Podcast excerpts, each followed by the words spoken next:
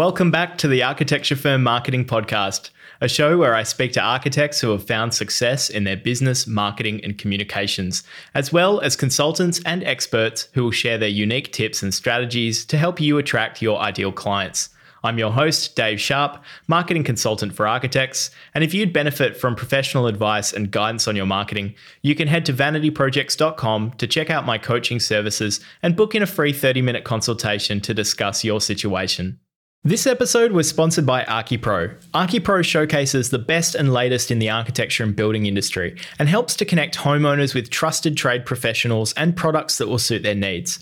For architects and designers, ArchiPro helps you to create a profile for your practice in a way that best expresses your brand and your work, and then it directly connects you with a niche audience of people on their architectural build or renovation journey. Many architects rely on word of mouth referrals or search engine traffic to find new clients, but it can be difficult to attract the people you really want to design for and work with. That's why ArchiPro helps clients to match their specific architectural taste and budget with the right architectural designer for their project. You can also use the platform throughout the design and build journey with your clients by directly sharing inspiration and sourcing products for your projects as well. So if you'd like to find out more about ArchiPro, visit www.archipro.com.au. Joining me on the show today is Mat Barnes from Can, a young UK based practice whose unique and expressive projects have seen the studio awarded the RIBA Rising Star Award in 2021 and the RIBA London Award for the Mountain View House in 2022. In this episode, we discuss the benefits of raising your profile with the industry as a springboard to working on bigger public project teams. We looked at why Mat looks outside of architecture for design and business inspiration, and how this helps him to take a differentiated approach to his social media, marketing, and photographic style. We talked about how Mat uses weekly email and Instagram outreach to grow his professional network and discover new project opportunities for the studio. We discuss the press and photography strategy Mat follows to ensure his projects are reaching the right audience of potential clients. And finally, we discuss why encouraging clients to feel safe expressing their unique personality and tastes in their project can make the architect's job of marketing the finished project so much easier. I hope you enjoy my conversation with Mat Barnes from Can. Mat, thank you so much for coming on the podcast. Thanks for inviting me. No worries. We always start off with a bit of an overview of your studio so that the listeners can learn a little bit more about your practice. Give us a little bit of an overview of what Can has uh, been doing over the last few years. So, kind of work on a range of projects. Uh, the key, I think, is just trying to get some variety. So, we do, I, I guess, our main bread and butter work is private residential. And uh, we've also got some public art that we're doing. We've also got a office design fit out that we're doing. We're doing some new build houses, some refurbishments. On the smaller projects, we tried to collaborate with practitioners, creative mm-hmm. practitioners outside of architecture, mainly to keep our ideas fresh, I guess, and be exposed to other design processes, right? And seeing how artists or graphic designers or set designers work and then trying to fold that into the way we work as well. So we've been going about, I had to set it up in 2016, but it was like a side thing from my main job. And then went full time about two, a year and a half, two years ago. And so the name of the studio, Critical Architecture Network, is that network part referring to that network that you have with freelancers and graphic designers and artists and things like that? Yeah, so that was the original idea was this kind of network outside of architecture which we draw upon and whether that's artists, set designers or other creative practitioners and then pull their expertise and knowledge, material knowledge, color knowledge, whatever it may be into the architectural world. I think mainly because I was a bit frustrated with how architecture tends to like pigeonhole itself off as this kind of like up this ivory tower sort of thing and see itself as this kind of like the elite of the design world and it's just all rubbish to be honest. Yeah, and is that something that you started picking up on pretty early in your career as an architect, or is it with around the time you were starting the studio, you were really starting to get this kind of oh, the architect's in the ivory tower, I'm going to do something different. I guess when did those ideas start to kind of form for you? I think it's because basically when I was originally wanted to study fine art, I didn't have enough money. And so my mum said, I'm only going to give you some money to go to university if you study a vocation, which she said, so fine art, no way. Yeah. So I thought, well, what's the closest thing to fine art? So I thought, let's try architecture. And but then I failed my A level, so I didn't get into architecture school. So then I went to do an art and design foundation year, which is basically a, a year where you get exposed to a load of different uh, practices. So illustration, animation, fine art, 3D design, architecture. And you basically do it, uh, the way it's structured is you do a, a week uh, or a month of each, and then you choose your thing, and then you do that the rest of the year. And that was really great in terms of learning a, a load of new skills and actually learning about all of these different industries and how, and then how that, then I reapplied to architecture school and got in, and then how I could weave that in. So I guess that was the start. But then architecture school was, I don't know, it, first three years was pretty dry. This is not what I want to be doing. But then when I did my part two was when I went back to university and my tutor was Sean Griffiths of FAT alongside Kester Rattenbury. And I don't know if you know fashion architecture tastes yeah. work. Yeah. So that really, that suddenly I felt that it was like relevant to my experiences in terms of anything was reference. The fact that I worked at McDonald's for five years was as important to the architecture as anything else. So that kind of like pop culture, low culture, it was really important. And I thought that really, I felt that architecture was for me at that point.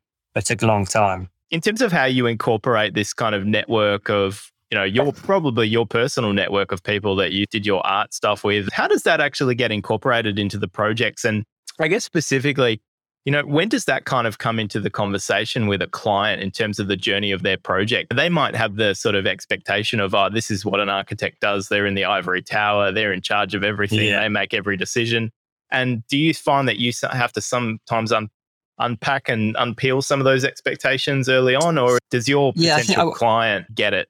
I think it depends. So, so to be frank, on the private residential projects, we do less collaboration with creative practitioners. If we do, it's like, oh, we need this mural designed, or we need this kitchen made in a specific way or fabricated. So on the, the private domestic stuff, that is probably the extent of the collaboration, obviously apart from like structural engineers and the consultants we need to get the thing built. But on the so the creative collaboration normally comes on like exhibition design, installations, anything that is outside of the private residential work. I think it's, it's about having creative clients. So we've done a, a few pitches for the pitch for the V&A where they asked us to pitch for an exhibition design and based on that exhibition, the theme of the exhibition, we I chose a fabric and set designer that I knew was would be the right fit for that.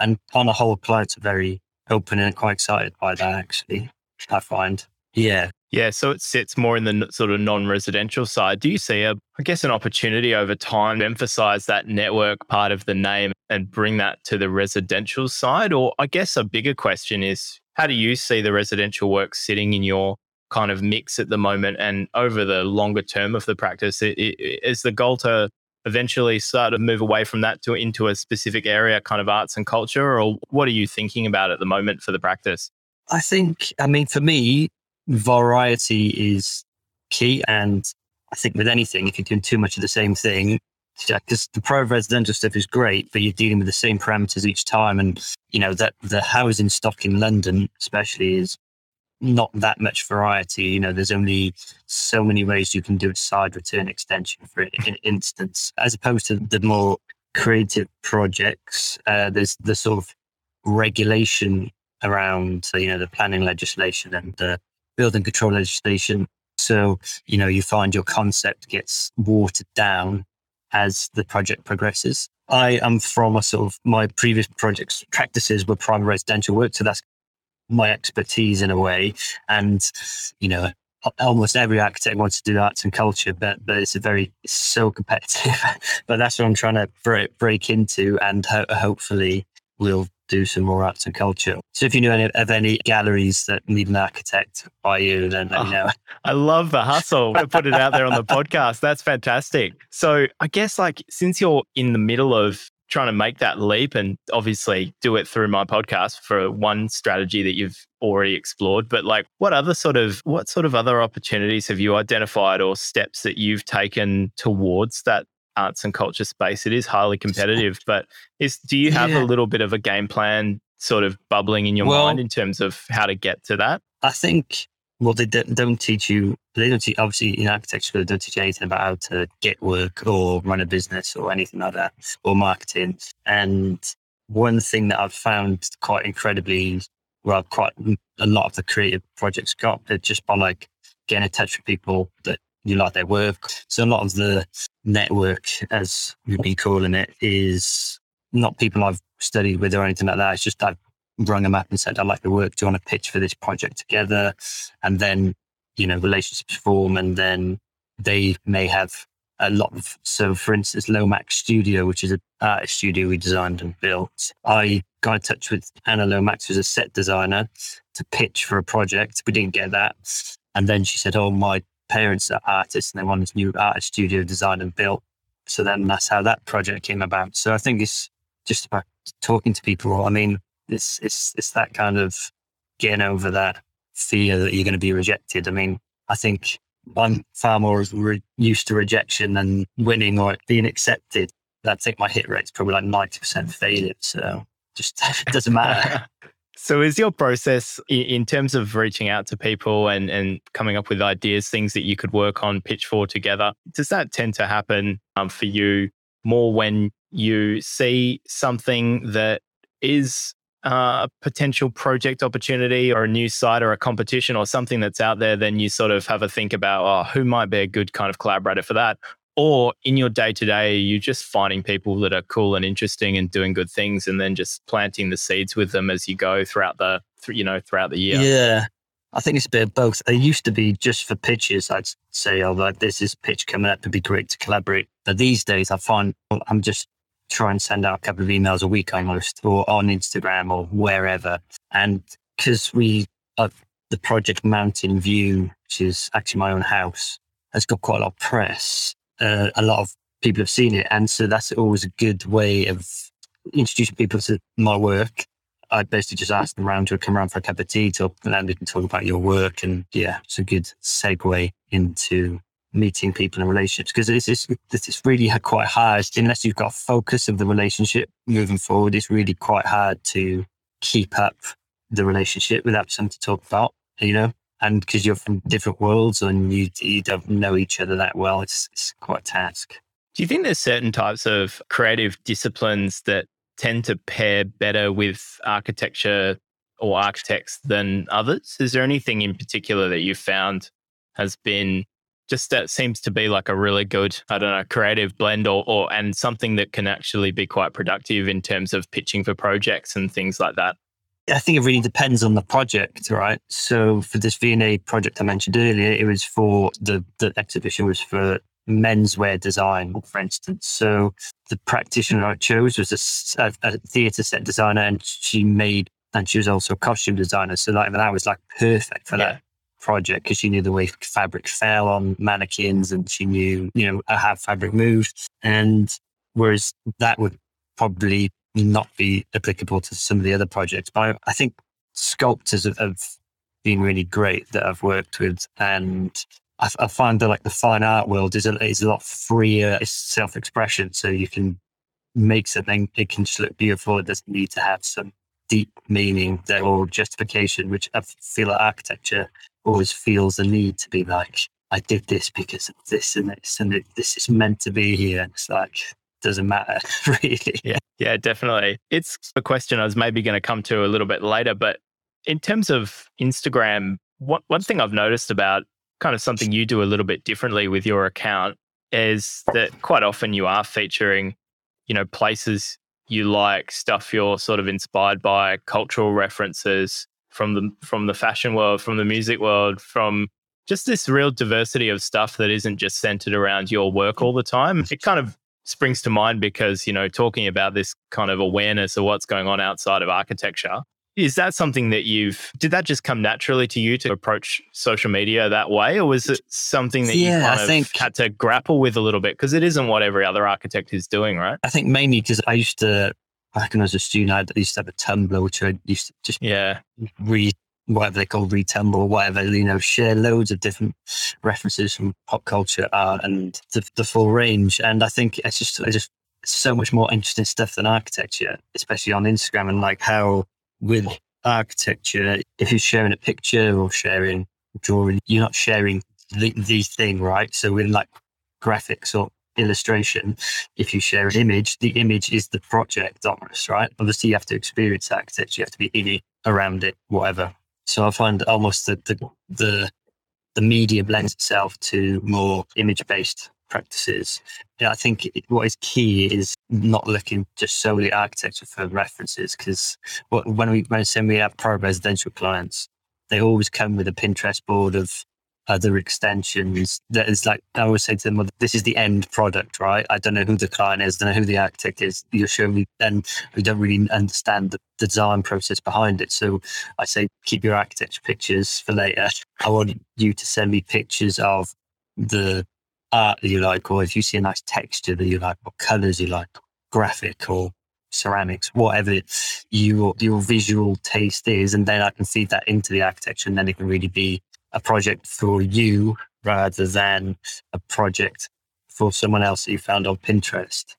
You said earlier about your you wanted to do art and your mum made you do architecture. I feel like you're doing architecture, but you know, it's not this single-minded focus on architecture for its own sake, which I think is just the thing that's just underneath everything you've said over the last 20 minutes, which brings me to this question about promotion and about the media. And I think sometimes architects have these concerns or these sort of doubts about getting published and you know promoting your practice that you're just doing it for other architects or that's your target audience and it's not potential clients and there's always this sort of thing that comes up from time to time and just interested in you know on the one hand you've got these interests that really lie outside of just architecture in the traditional sense mm-hmm. but at the same time also there, there, must be some value in in raising your profile in the industry as well and i guess you're yeah. feeling that and uh, i'd just be interested in getting your thoughts on where those two things sit yeah, well, I think I think this is, there's a you know there's different media for different clients, right?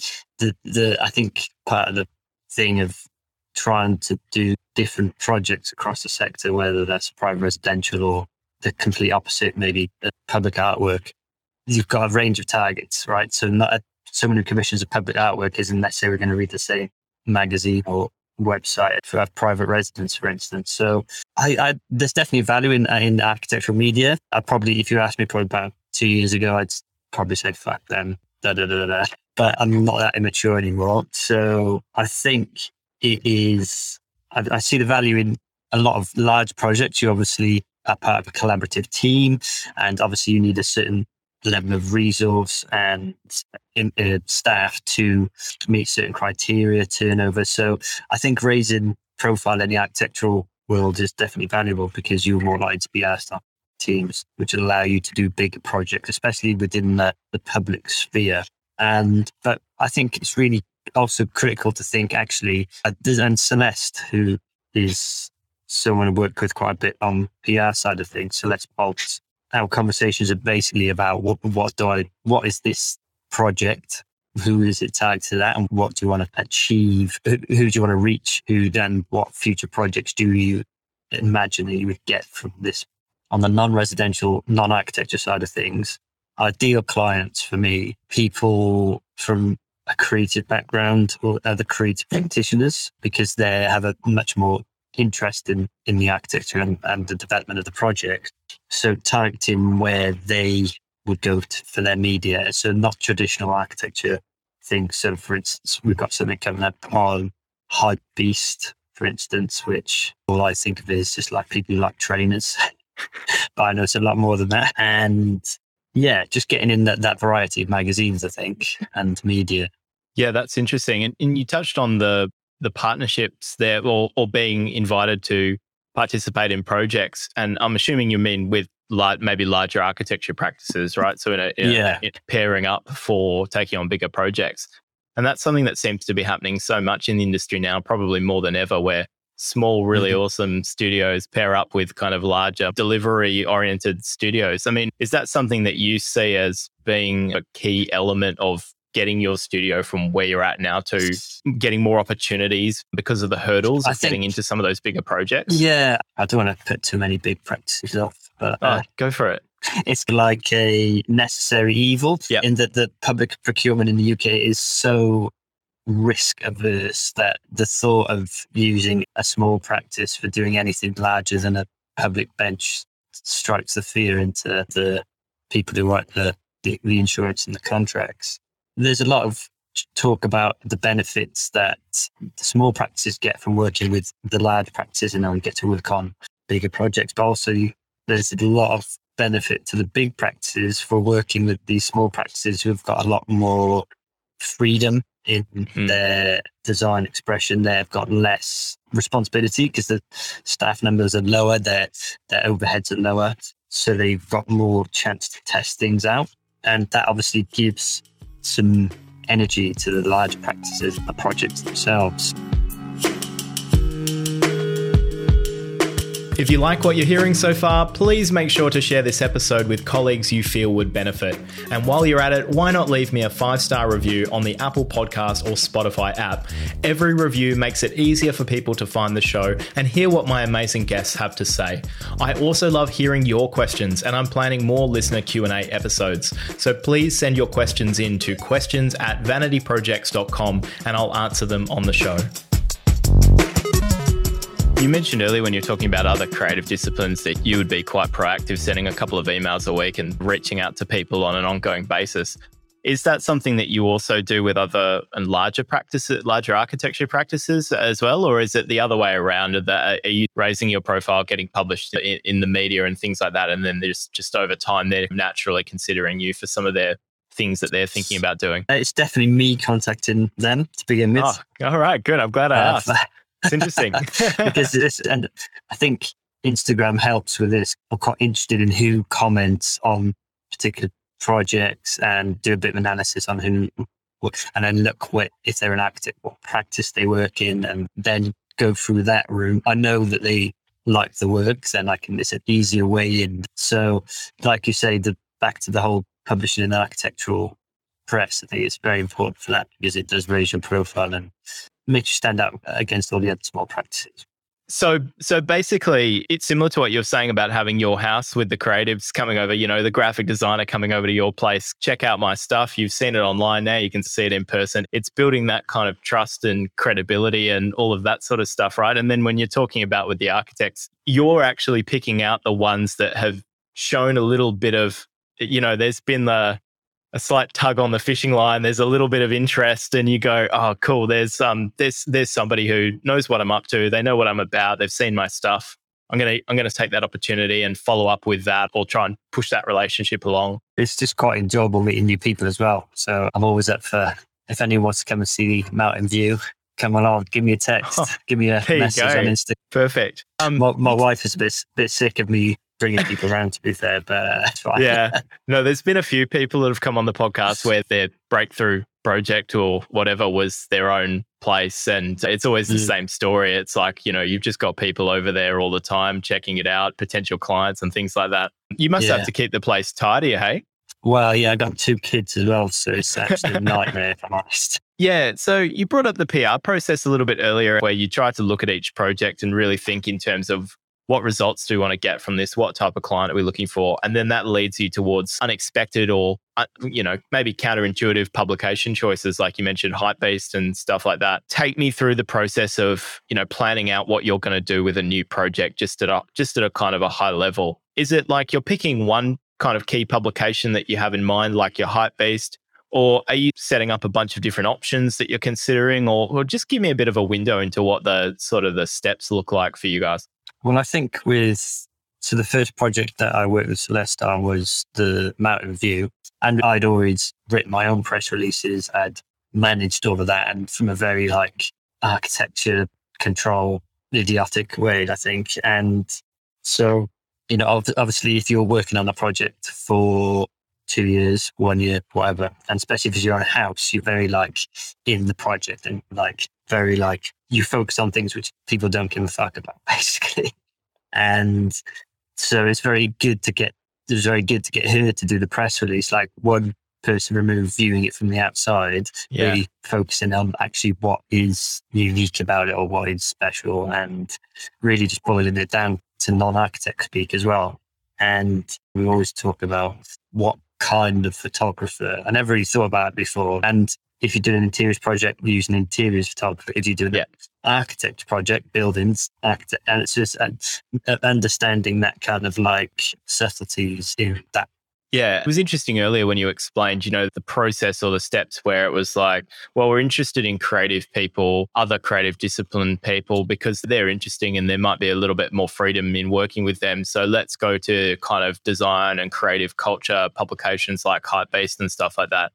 Are there other sort of examples of where you've followed kind of a thought process from a client to a public publication that come to mind for you? Like, for example, going for the sort of broadsheet newspapers and stuff, or what, like, what sort of, what are some of the other connections you've made between goals and, you know, choices in that process? Well, I think one thing that stood out for me on doing the Mountain View process was Celeste suggested the the modern house. Uh, Yeah. sort of like state agent with state agent is definitely underselling it, but you know it's the large uh, sort of media organization I'd say now. But I was a bit naively a bit like, okay, yeah, fine, let's go with them as well.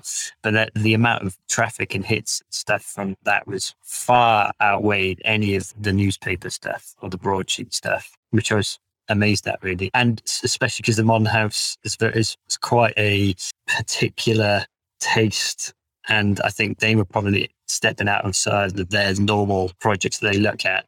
And I think that was great. I think it really worked really well. And it's got a lot of good results from that. Uh, and the broadsheet stuff, the, the thing that got the most hits or the most future projects was it was Mountain View was named as like one of top five architecture in like the Observer Review of the Year, and it was only like one sentence, and then I had to click through link to my website, and the amount of interest I got from that was was crazy actually. Yes, that's interesting. And so now that you've been through this process with a few projects and you've explored a lot of different angles and been open minded with different types of publications and tried a bunch of different stuff, with new projects going forward, is the thought process for you guys to now try to look in areas you haven't been before and to seek out new audiences, new types of people, new publications? Or do you feel that going into new projects, you would be going, oh, you know, we would be just as happy to go to the places we were already in the last couple of times because we're interested in the same audiences. Obviously, it's a project by project thing, but just, you know, in general, this idea of like yeah, always new and a bit and more variety versus kind of establishing some solid journalist editor relationships and then just continuing to feed them projects over time. Yeah, I think it's a bit of both, really. So part of the reason doing some furniture stuff is because obviously architecture takes a long time or longer time. So especially when you're a small practice, there's like fallow periods in your sort of media stuff, and does it, it looks like you just disappeared when actually you're just working on a lot of projects which haven't finished yet. Yeah. So I think it's all about keep having these small projects which show you're still alive almost. And yeah, I think it really depends on the project. So we've got to say, for instance, it's, and it's also about realizing that not every project is going to get in the, the top magazines or the top papers and pitching it at the right level. You know, a small shed is not going to win the Stirling Prize. I think it's probably the point. And so, for instance, we've got a small extension project in Cardiff, uh, which is in Wales, which is where I'm from. Shout out to Wales. And I'm keen to get some more work in Cardiff. So I'm particularly pitching it at Welsh and Cardiff based media rather than more London centric design Yeah. stuff. You raised a really good point there, which was those long fallow periods that a small practice can experience where you don't have anything. Because some people, they don't see that coming and then they don't prepare for that. They Mhm. don't really think about that. Then they're just left with it kind of empty handed, no content, no projects. And then, as you said, you know, you go off the map for a year and a half and people forget you even exist, right? So, is that something that you are building into your plans to to make sure that you do have that mix of big and small projects and like Yeah, furniture is one I thing. think- Are there other things? You mentioned the small extension, but yeah, what sort of stuff are you thinking about? It's multifaceted, right? So it's marketing to a certain degree. I think it's also about the ability to test new ideas. And, and that's part of the reason we do the small projects is to, because then there's a quick churn, right? So you can test ideas out, you test materials, you can test spatial arrangements, and then that can then feed into the larger projects, which take longer and have more regulatory constraints.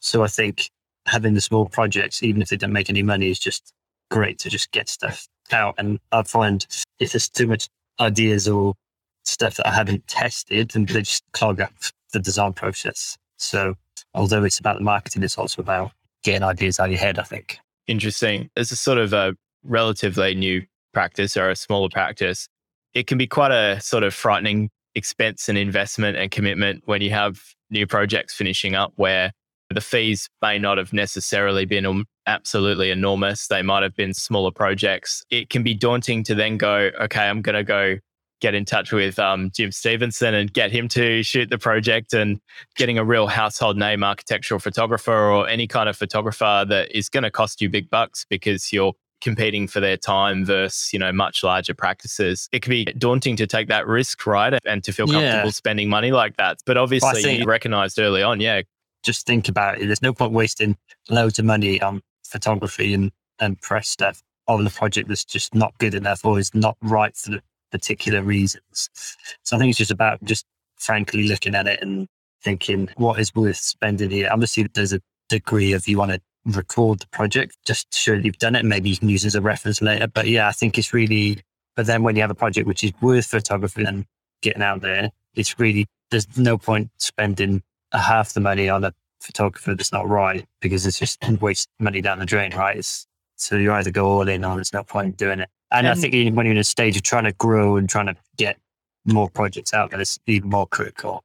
Yeah. And with Mountain House, did you find that compared to some of the other projects that you had finished and photographed and put out, the reaction and the response and then the results that came from the coverage that the project got, was it sort of 1.5 times what you had done before, two times what you've done, or 10 times what you had done before in terms of the impact that a pro- that project had for the practice? Yeah, it's just like crazy. I don't know. It's, it's very hard to quantify it, but yeah, it was much bigger than yeah. expected. And still now is we got just had a just we got a shot again recently by a Italian journalist and a photographer, and so they're they're, they're pitching it to other magazines in New Zealand. This month's yeah. going to be in a magazine in the Netherlands next month. This just feels like it's going on forever, to be honest. Yeah, and that's an interesting thing. I, I just bring up the question because I, I tend to notice that sometimes not every project has obviously the same impact, but it tend the ones that tend to really pop they're many times over the effect or impact that it has and also the mm, longevity mm, yeah. of it the results that you get from it tend to be extremely long lasting where yeah. you know I'll, I'll, be working with clients where a project that they did five or six or seven years ago that got a lot of traction is still the one that new clients are saying we we saw this project or we came in because of this. And then that can be a real like inflection point for your practice. Yeah. Yeah. Well it's been really great and it's, it's always the one that people reference when they talk it. And, you know, it's, like, I think it's, it's going to be in like s- six books. There's lined different books. It's lined up to be in this, being published this year. And yeah, it's, it's, there's some coming to film there soon. And yeah, it's just. Obviously, it's your house. I mean, you love it. It's your kind of, you got to design your own place and you designed your perfect place to your liking and to your family's liking, right? So for you, it's the best project in the world. But as you were saying earlier, you've taken a very strong approach with it. You've done what you wanted to do, and you know that it's a project that's not for everybody. But I've had a lot of guests on the podcast who I would describe as having work that maybe is a little bit more polarizing. And these practices certain to, seem to have a particular power when it comes to getting their work seen and marketing and promotion because it is true. It's not just staying in that safe middle zone that is just similar to everything else, but it, it gets people off the fence. They're either on one side or the other. And yeah. I think those practices tend to have a really much, much better time when it comes to, you know, engaging with the media, engaging with social media, it's a tricky situation to delve into as a designer. You obviously don't want to say too much about that sort of thing or your rationale in, in, in, that. But I guess in this idea of like not being afraid to just, you know, take a bit of a risk with what you're doing, right? Would you describe mm. what you do in your design as feeling free to confident or brave to take that risk? Or is it just you probably delivering the best project possible, right? Yeah. So firstly, on the getting traction from a project, you have to be a super good architect to get, and the project has to be p- perfectly right to get press for a really muted, nice brick, nice yeah. wood, because there's a lot of people doing it and there's a, a lot of people doing it well. Whereas if you're trying something different, it's a bit easier. Everything doesn't have to be perfect in terms of the site, the existing house or the existing whatever, and the client to make something a bit special. So I think it's a different focus. And by adding in these like different references rather than just it being solely architecture and just only about the brick and it's handmade by elves North Pole or something. It's just like you need to add in some more and some more people, some more like things to make it interesting. And I think I always find weird when you meet someone and they're like super interested and they got loads of ideas, then they're like really into the variety stuff, and then you see their house it just looks like white box gallery aesthetic that's leached like leached into people's homes. I really find that that juxtaposition weird. So and and whereas a lot of people would say, oh well that's just like good taste. it's just like this generic taste. The architects have told them this is the way it should look. So what I'm interested in is trying to represent personalities of the clients in the project or the users or public, wherever they may be, trying to get that essence in. And I think that's really just what projects stand out because it is really, they are really truly a representation of the, the person or the clients or the users or yeah. Yeah, and uh, having the right type of client puts you in the best possible position to do that, right? Because if you were dealing with a a client that really was scared to do anything. They were scared to let their personality out. They like felt safe in the white box. Probably make your life pretty pretty tough doing what you want to do and, and how you want to like get them into their project. So, you know, mm. something you mentioned earlier in terms of trying to find that right client in the right places to reach the right client who's then going to match up with what you're trying to do is just the key to making it work, right? Yeah, definitely. And I, I also think this whole idea that your house is financial investment asset because of rocketing house prices. Whatever money you spend on your house, improving it, you should get more money. You should instantly be worth more money put into it, which is totally weird, right? And when you buy a nice thing like some clothes or trainers or whatever, you buy them because you want to enjoy them and, and, you, and you don't think, oh, this is investment. And so because of that, people all like think, oh, well, when I come to sell this, what are the public what do they like? And invariably it's just like you go as plain as possible because you don't know who's yeah. going to buy your house right? And so it's just trying to have that conversation with a client. You'll spend an x amount of money because you want to improve your house because you want to, to work better for you and you want more space. And try to think of it you're spending money to enhance your life basically. And a lot of the sort of like color and textures and finishes are only sort of like skin deep. So I'm trying to say that don't worry too much about whoever's going to buy your house in the future, they're going to repaint it. Right? Yeah. So don't worry about putting bright colors on the walls or a worktop that's an unexpected material because they're going to change the kitchen anyway. So it's that kind of just trying to get those, get that into their heads, I think. But I think primarily you are delivering from a service point of view, you're delivering a project to a client who's paying you for those service design services, right? So that is 100% what it should be designed for. That's the core of the project. I think when the marketing side comes in is how you represent that project, right? So how, so as we touched on earlier, how, how, who's the best photographer to use? What drawings are you going to do? What is the press release? How is it worded? What, what is language you're using to target different readerships? I'm interested a little bit in terms of that communication side of things and you putting things out there. So obviously you've got your Instagram account. That's like one pillar at the moment. You've got the media that you engage with through your projects and stuff like that. Does that essentially summarize your broadcasting system in terms of putting your stuff out there? Or is there anything else going on in the background? Yeah, that- yeah pretty much. We use Instagram way more than we used to use Twitter quite a bit, but Twitter's yeah. just a hellhole of opinion. And yeah, I just don't find it very useful, to be honest. It's way too many opinions. And they're only by people who want other people to know about their opinions. So obviously there's some good stuff onto it, but I don't think it, it doesn't really fit with the way our work is to be displayed. The, the our maximum is basically just retweeting articles, but I, yeah. whether anyone clicks on them, I don't know. And I think, you know, typically you get more followers on Twitter if you've got opinions and you're on something and that you're quite vocal in them. And that's why I think it could be the platform for you, Mat. I feel like Twitter would be. I feel like you would settle right in as an opinionated architect. Uh, what's wrong with that? Well, I did have. A, I have got. I have got a personal Twitter account which I deleted all my tweets about uh, about a year ago. I think especially during the pandemic, I was I got a bit obsessed with Twitter, trying to find like the one liner yeah. that would go viral, and it just never worked. Yeah, yeah, yeah. And Instagram, I mean, that's a tricky one because it seems to be that with the algorithm changing all the time and it's becoming kind of a trickier place to get a lot of free exposure as a practice. Yeah, but I mean, then, then I think back to what was before it, and there wasn't anything. So I, I, view it like you know you've got your website, which yep. is traditionally where people would go to find you on the internet. I think if that's working well, then Instagram is kind of a bit of a bonus. It is absolutely great for for getting your work out there, and obviously I think we've got like eight thousand followers and something, which is just really good. The hits on that compared to some of the media is just far outweighs it. So it gives you more of a voice as a younger practice. And yeah, you know, it's owned by evil people doing evil things. But like, I, I tend not to worry about that because I don't have any control over it. So yeah, you, you mentioned something there that you, the hits and the traffic and the response, you're saying that it, it has, you know, you've noticed that it's outperformed some of the media works that you've been getting as well. Was that correct?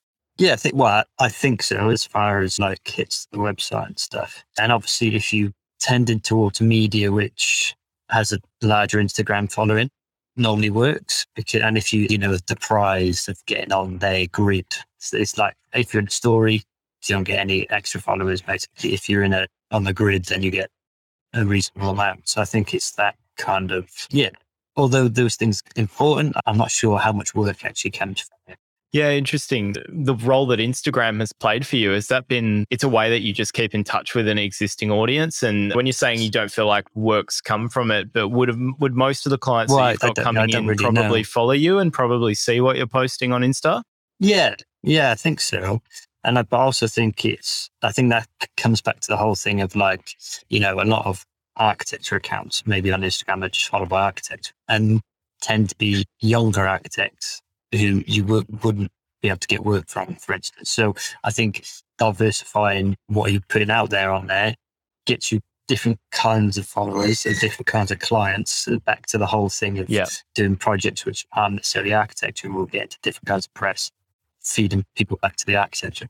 Yeah, we've returned to it a couple of times, but just that that variety and having that be such a big part of your strategy, it just makes so much sense, right? Just to make sure that you're not just hitting the same group of like-minded small London-based architecture think, firms. exactly, but I also think that this is when you, you mentioned strategy. Then it, it, doesn't really feel like a strategy because yeah. it's just what I've always quite liked these different things, and they just it's from, the Tumblr days, going to art college and having this awareness of all these different things going on. So I got my personal account on Instagram. It's always a decision what do I put on there and what do I put on cat because it's it's they're quite close together. In terms of having your personal and your brand account, I mean, how much does the personal sort of bleed into the brand for you? Like, how do you want to separate? Well, that? I think it goes back to this whole thing of uh, specifically chose not to use my name as a studio because I used to work for a studio that had the name above the door, and it just limits you in terms of like when you're growing. Clients always asked for that person. When is so and so going to come and look at the project like they are the sort of like design genius and no one else who works for the practice has got any design skills, for instance. And also then it kind of it can be what it wants to be exclusive of me. Yeah, this figurehead thing is, is, very much tied up in this whole ivory tower architecture, single genius bollocks, which is just done. Like I yeah, it's just that's what I'm trying to avoid.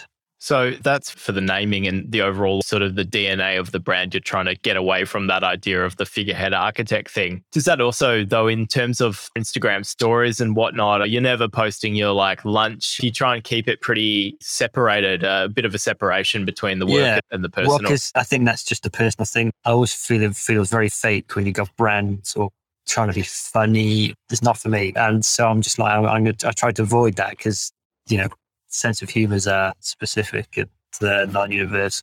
Yeah, you feel that when it gets into that personal side, it starts to actually put you off a little bit. Seeing architects doing that sort of stuff.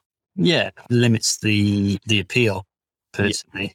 Yeah. yeah, interesting. I think there's sometimes a sense that a personal brand can become a strength and it can be something that makes yeah. the practice not feel so generic, which it can do if there is no sense of real personality to it. I'm not saying that a figurehead brand is not a good thing, and lots of very successful architects work that way.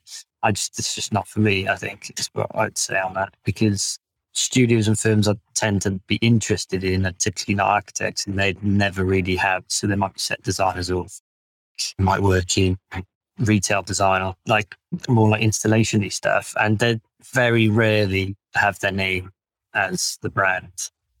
Certainly just springs to mind when you're taking reference or inspiration from business models from outside of architecture. So we've talked about you sort of looking outside of architecture at so many different levels. But it's also then mm. interesting mm. when you're talking about it at the sort of the almost at the business plan level and like, well, in architecture space, we do figureheads and we do the name on the door and all that sort of stuff. But in the set design world or in the retail design world, they don't do that sort of thing. They do this sort of thing. Are there any other sort of influences in the business sense from that world that you're more that you're kind of interested in and inspired by that also apply over to how you think about your architecture practice and things where you go, I'm not going to do what the other architects do. I'm I'm more interested in doing it a certain way that I see happening out there. Yeah, well, I think that from a sort of business perspective, I'm keen to, as I said before, work at smaller scales, but also have like churn of products. So, so maybe it's basically looking to do design of some furniture, which is less bespoke and more mass uh, production, and then having those background earners. Because obviously, with architecture projects, if you've got one big project and then that gets paused or whatever for very reason, then you're really in a tricky spot. Yes, with the finances. So I think having these smaller projects, which maybe have like background income is where I'm going to try to go. But awesome. Nah, we've basically reached the end of our time. And so thank you so much for coming on the podcast, mate. I really appreciate it. No problem. It's good. Nice talking.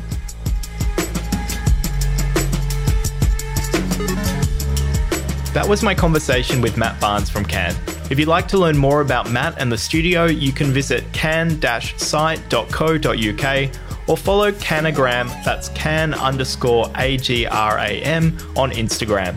That's all for this episode. Thank you so much for listening, and I'll see you next time.